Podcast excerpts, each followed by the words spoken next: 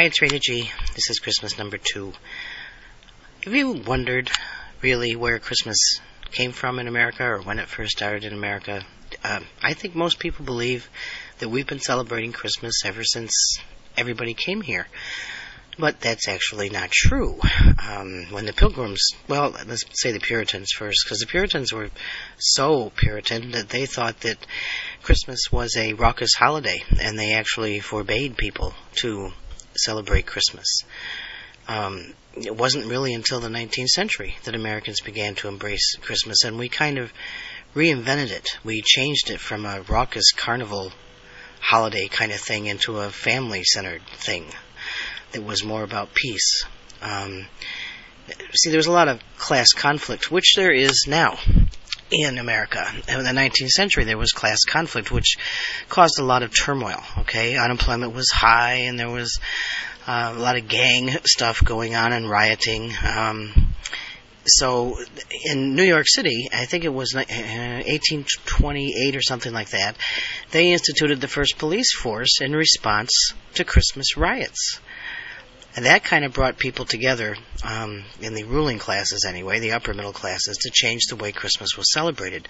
And then Washington Irving came along um, in 1819, and he wrote this sketchbook, which was a series of stories about the celebration in England of Christmas.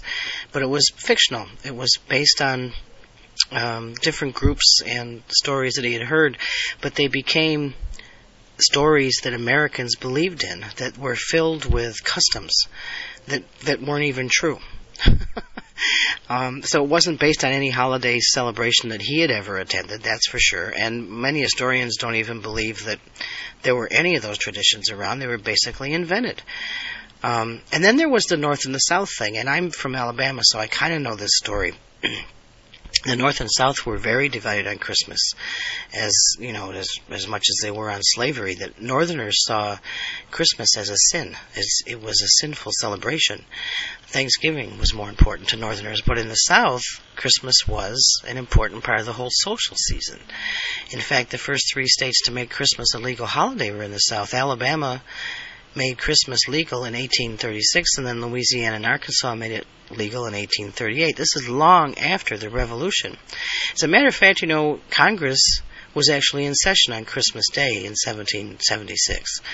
Um, there was no national holiday for Christmas. After the Civil War, the tradition started spreading across the country, mostly pushed by children's books. As people started writing stories like they do now, and they make a lot of money on children's books, they spread customs for Christmas based on stories from other countries um, that could be or could not be true, like trimming trees and gifts delivered by Santa Claus. And um, those stories were then pushed by Sunday school classes. And uh, and children started bringing those stories home. So, um, in, you know, in the early 1600s, the Puritans made it totally illegal to mention St. Nicholas's name. They were not allowed to exchange gifts, light a candle, or sing Christmas carols. By the 17th century, the Dutch immigrants brought with them the, the legend of Sinterklaas, which was their idea of who Santa Claus was. But um, Santa didn't first appear in the media as Santa Claus. He appeared in the media as Saint A. Claus. Saint A. Claus. So, which we, of course, as Americans, anglicized and Americanized and turned into Santa Claus. Um, the New York Historical Society was founded in 1804, and they believed in the Dutch practice of gift giving at Christmas time. Saint Nicholas was its patron saint, and then Washington Irving wrote his book, and it wasn't under Washington Irving's name. I don't remember his name. It was a Knickerbocker kind of thing, um, which included a history of New York, and it was St. Nicholas riding into town on a horse. And then he changed the book into St. Nicholas riding over uh, and through the trees in New York in a wagon. And then a poem came along, 1821 or so, that was called Santa Claus, which was all about a, a little man who was dressed in fur and drove a sleigh, draw, drawn by a single reindeer. And it wasn't until 1822 when Clement Clarke Moore, who was a dentist, um, wrote a poem called An Account of a Visit from St. Nicholas, which became known as The Night Before Christmas. And in that, he was portrayed as an elf with a miniature sleigh equipped with eight little reindeer, which are named in the poem like we know them, kind of, like Blitzum. Blitzum was that. It was not Blitzen, it was Blitzum. Comet, Cupid, Dancer, Dasher, Donder, Prancer, and Vixen. Uh, some people say somebody else wrote that, but but they've both been been attributed to that, that poem, and that's where Santa Claus with the Eight Tiny Reindeer came from. And then we changed it, or another writer changed it to Donner and Blitzen instead of Blitzum and Donder. Okay, and then it wasn't until 1841 when a, a, a man who owned a store in Philadelphia hired somebody to dress up as Kris Kringle and to climb the chimney of his store. And then an illustrator, not too long after that, 20 years after that, created images of what Santa must look like for Harper's Magazine. And those continued all the way through the rest of the 1800s till the 1890s. Even Lincoln um, asked Thomas Nast to create a drawing of Santa Claus with some Union soldiers. Uh, he figured that Santa Claus supporting the enemy would have a demoralizing influence on the Confederate Army. It was kind of an example of psychological warfare. So he used Santa for, you know, for a weapon. Um, the New York Sun in the 18, late 1890s wrote an editorial in response to a letter. That was the Virginia O'Hanlon letter that said, yes, Virginia, there is a Santa Claus. And then it was not until the 1920s that Santa was standardized to to look like a man with a beard who was fat, overweight, jolly, and dressed in a red suit with white trim. And then, of course, now we have the real commercialization of Christmas. Um, around 1931, I think it was, when Coca-Cola came into being with Santa Claus. They drew a series of images in their advertisements, and those lasted all the way up to 1964. They hold, they actually hold the trademark for the for the uh, Santa design. So Christmas ads, including Santa, are still Coca-Cola standards for Christmas time. 1939, you know, we all know what was going on between 31 and 39. It was a rough time in America, but Montgomery Ward created a poem about Rudolph, the ninth reindeer they made it up. Um, the the guy Robert May from Montgomery Ward was often uh, taunted as a child for being shy, small, and little. So he created an ostracized reindeer with a shiny red nose, who became a hero. So Santa was partway through deliveries when the visibility started to degenerate, and he added Rudolph to his team to illuminate the path. And this was his way of of showing how to overcome the difficulties of being a child who's different. So Rudolph actually became a, a hero to children who were shy and reserved. 1949, right before I was born, was when the song Rudolph the Red-Nosed Reindeer came out.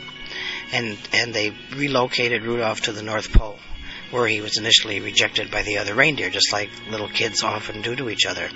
And then it was Gene Autry, and, and for those of us who are my age, we remember all of Gene Autry's songs. Um, he's the one who sang about Rudolph the Red-Nosed Reindeer, and Next to White Christmas is the most popular song of all time. Um, Around 1993, there was an urban folk tale that began to circulate about a Japanese department store displaying a life-size Santa Claus being crucified on a cross. That never happened. And then another artist drew a painting of a crucified Santa Claus in 1997, um, which kind of threw people off and, and upset people a lot. But the point is, is that we, we really didn't have Christmas in America as everybody thinks we did. We we drew upon a lot of um, customs from other countries eventually, but we really invented what what Christmas is today. We invented it as Americans. We said this is what we want Christmas to be: a lot of Christmas presents and a lot of um, good stuff going on with with kids and things like that, so that.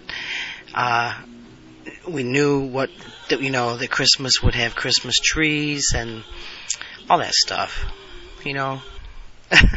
so it's a little different than what we think it was, and uh, and people have to remember that so that when you are struggling with your Christmas and trying to figure out what you're going to do for Christmas, you, you you know you can make it whatever you need it to be. You don't have to be like everybody else. It doesn't have to be um, what the next door neighbors have. It doesn't have to be like it was last year. This year you don't have enough money to to have the Christmas that you want.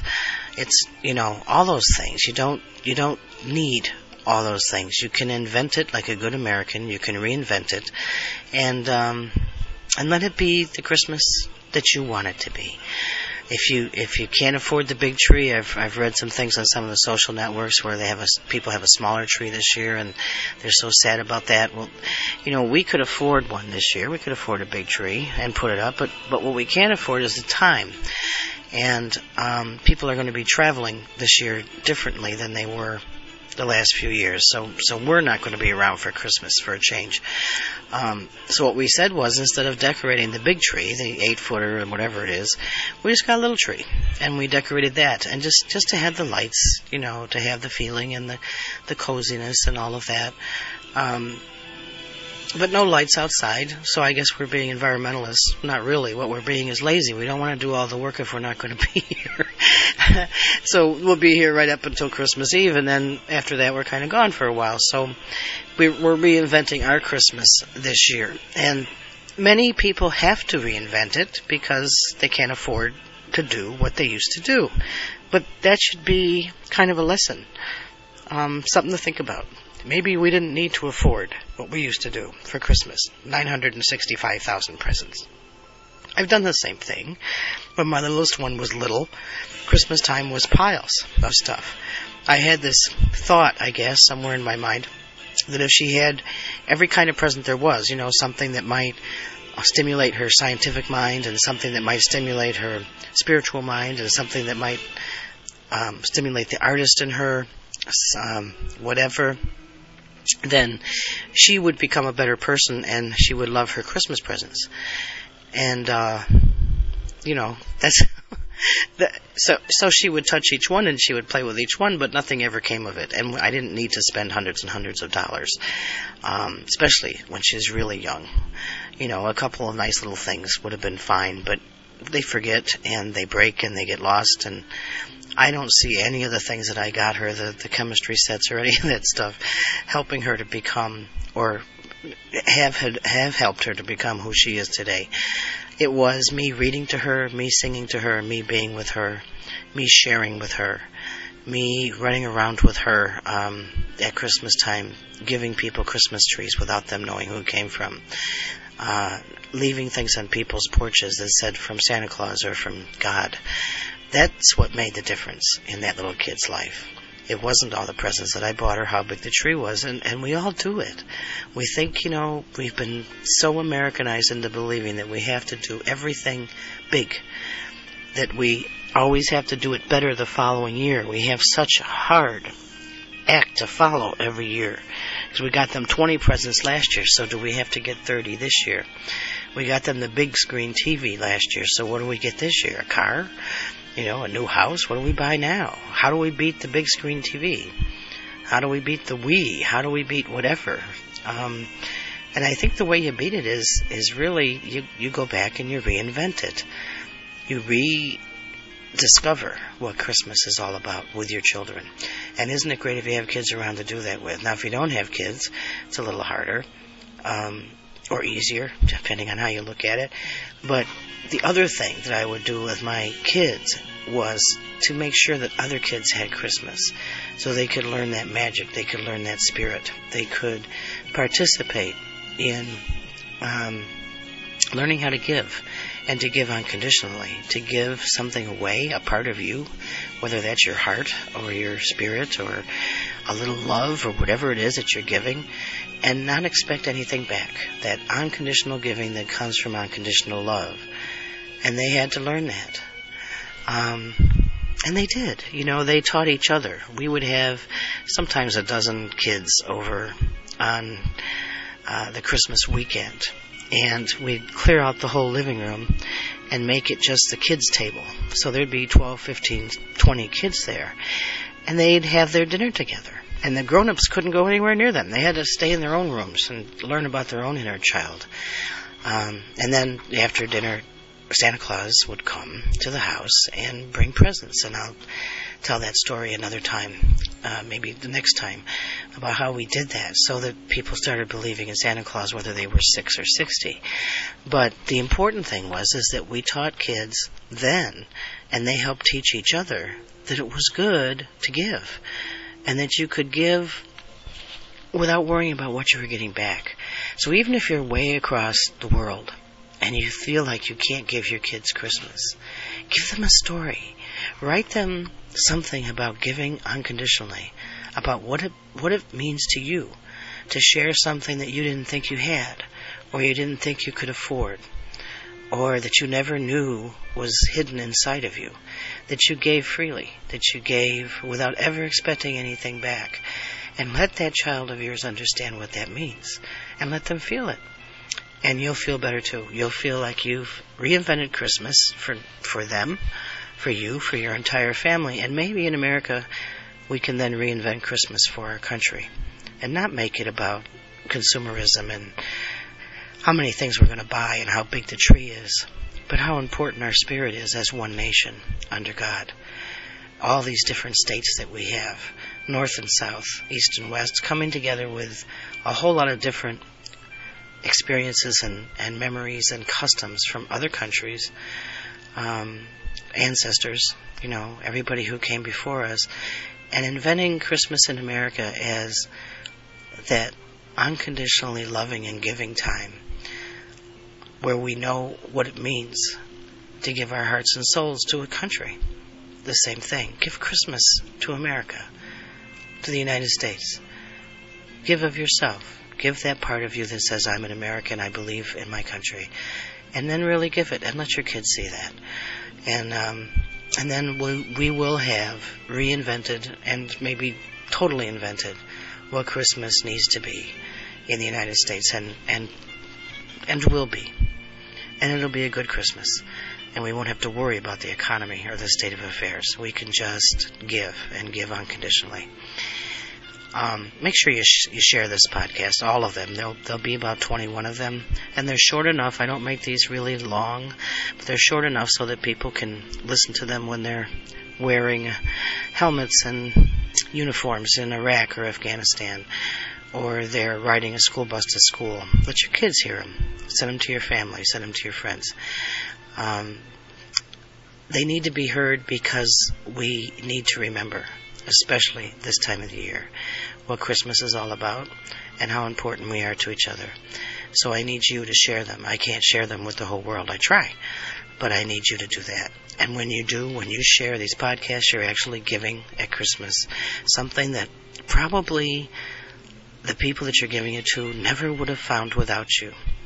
So it becomes a very, very special present that you're giving them. So, uh, Merry Christmas. Go to earthwalk-usa.com.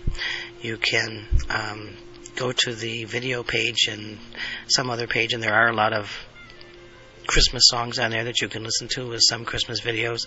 But the most important thing is to share these podcasts and share yourself. Have a Merry Christmas, and thanks for listening.